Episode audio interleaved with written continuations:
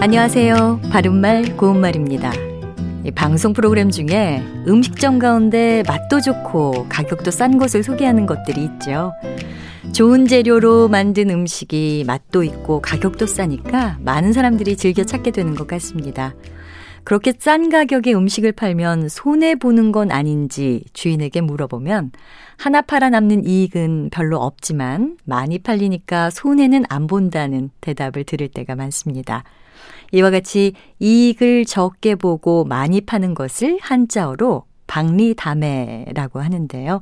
박리는 얇을 박, 이로울 리자를 써서 적은 이익을 뜻하는 말입니다. 적은 이익을 뜻하는 한자어 표현 중에 추도질이라는 것도 있습니다. 여기서 추도는 송곳추, 칼, 도자를 써서 송곳과 주머니 칼을 아울러 이르기도 하고요. 보잘 것 없이 작은 것을 비유적으로 이르기도 합니다. 그래서 추도질이란 송곳 끝 같은 이익이라는 뜻으로 보잘 것 없는 적은 이익을 이르는 말입니다. 또 호말질이라는 표현도 있는데요. 여기서 호말은 가는 털 호, 끈 말자를 써서 털의 끝을 뜻하기도 하고요. 비유적으로 쓰이면 아주 작은 일이나 적은 양을 뜻하기도 합니다.